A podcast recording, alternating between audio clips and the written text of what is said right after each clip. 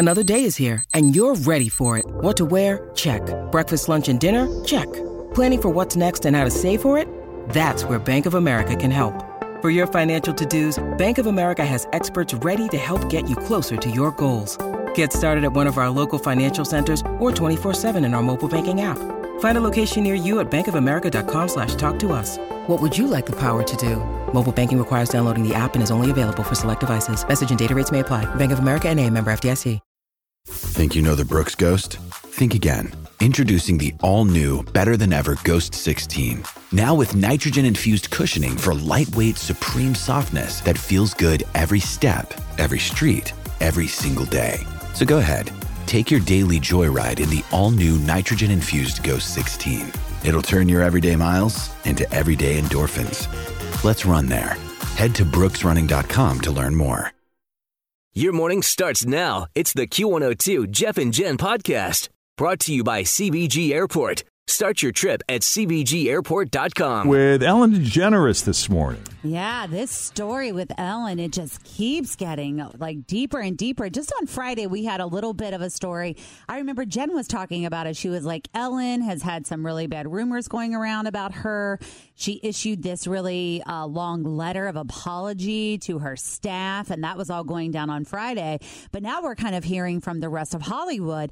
Brad Garrett, I don't know if you remember him, but he was the brother in Everybody Loves Raymond. Yeah. He's done tons of stuff. He's actually been in here before. He's done the comedy rounds and all that stuff. He's in some other show too recently.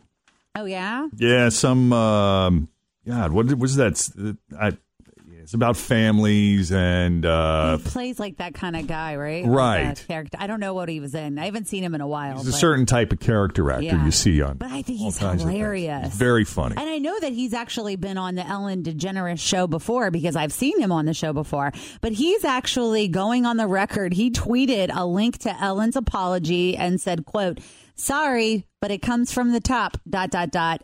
No more than one person who was treated horribly by her, common knowledge. Oh wow. Yeah, and then Lea Thompson, if you know who she is, she was in Back to the Future. She played the mom, right? Isn't she McFly's mom, Lea Thompson? Yeah. Or yeah, so she replied, "True story, it is." Hmm. So there's a lot of smoke around this fire here with Ellen. Over the weekend, also, there were a lot of people saying that she is finished. She wants out. Her producer Andy went on the record and in, Well, on that his, she wants out. that she wants out. And then there were a lot of people saying that her show was going to be canceled. And then I read her producer Andy was like, "Look, nobody's going anywhere. Everybody." Chill out. We'll figure it out. But the new rumor that I was reading yesterday on BuzzFeed was that James Corden uh, is going to be her successor. And he would do a really good job, I think. Yeah, he'd be good. Yeah.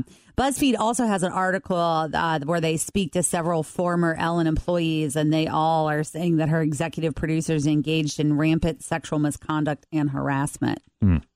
So there is a lot Wow. going on with this story. All right. So we're still sorting through that. Also, coming up, uh, Taylor Swift and some of her fans, I guess, going a little too far in defending her against just okay reviews. Like, I'm not talking bad reviews, I'm talking like pretty good reviews. Yeah, like they gave her an A minus.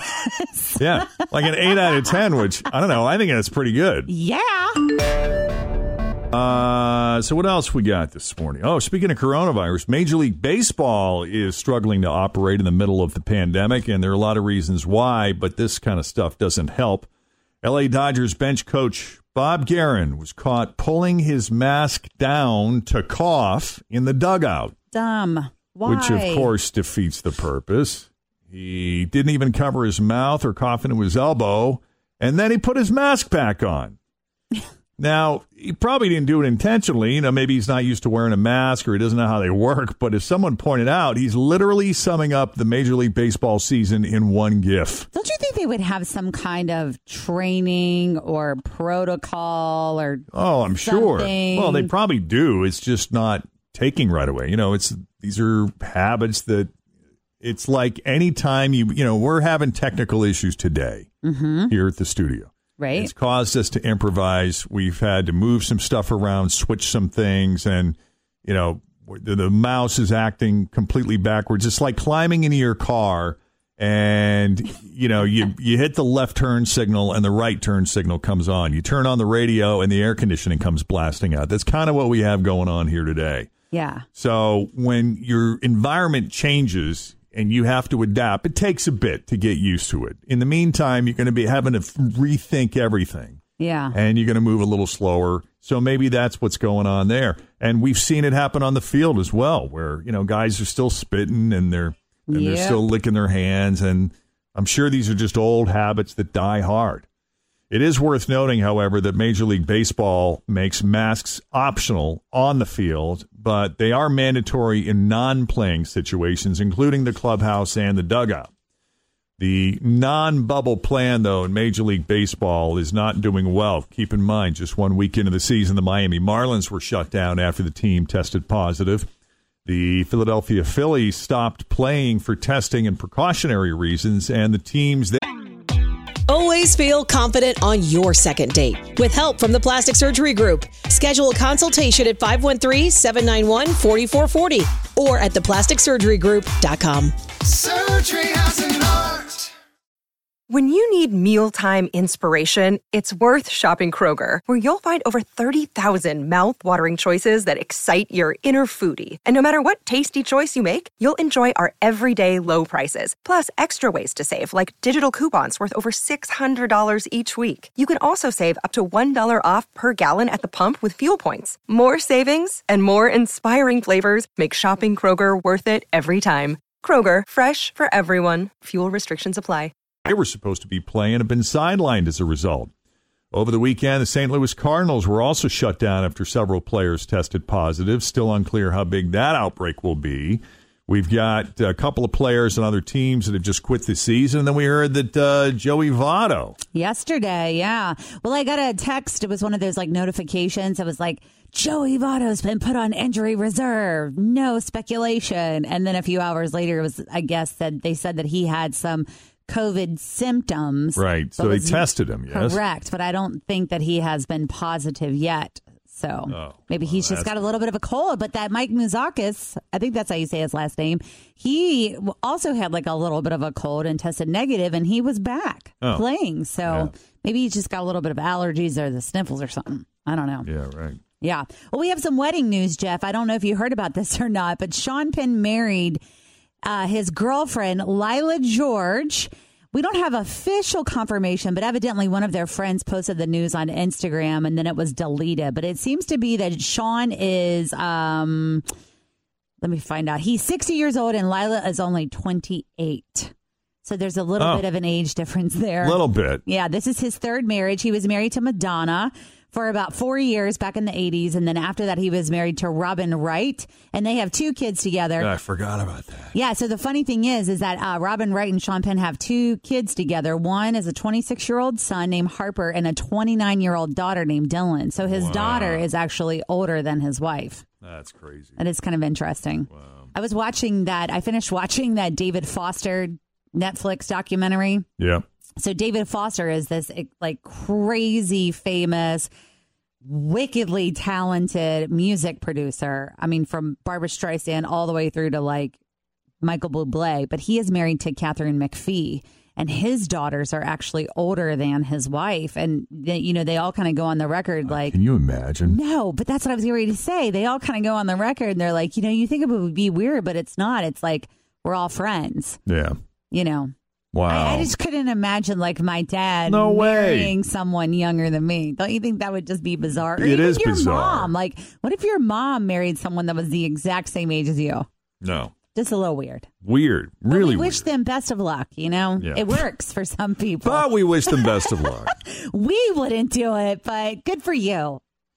Uh, what else do we have here this morning? The first week numbers are in, and Taylor Swift. Congratulations to Taylor Swift. Sold 846,000 copies of Folklore in the U.S., which easily scores her a number one spot on the Billboard 200 chart.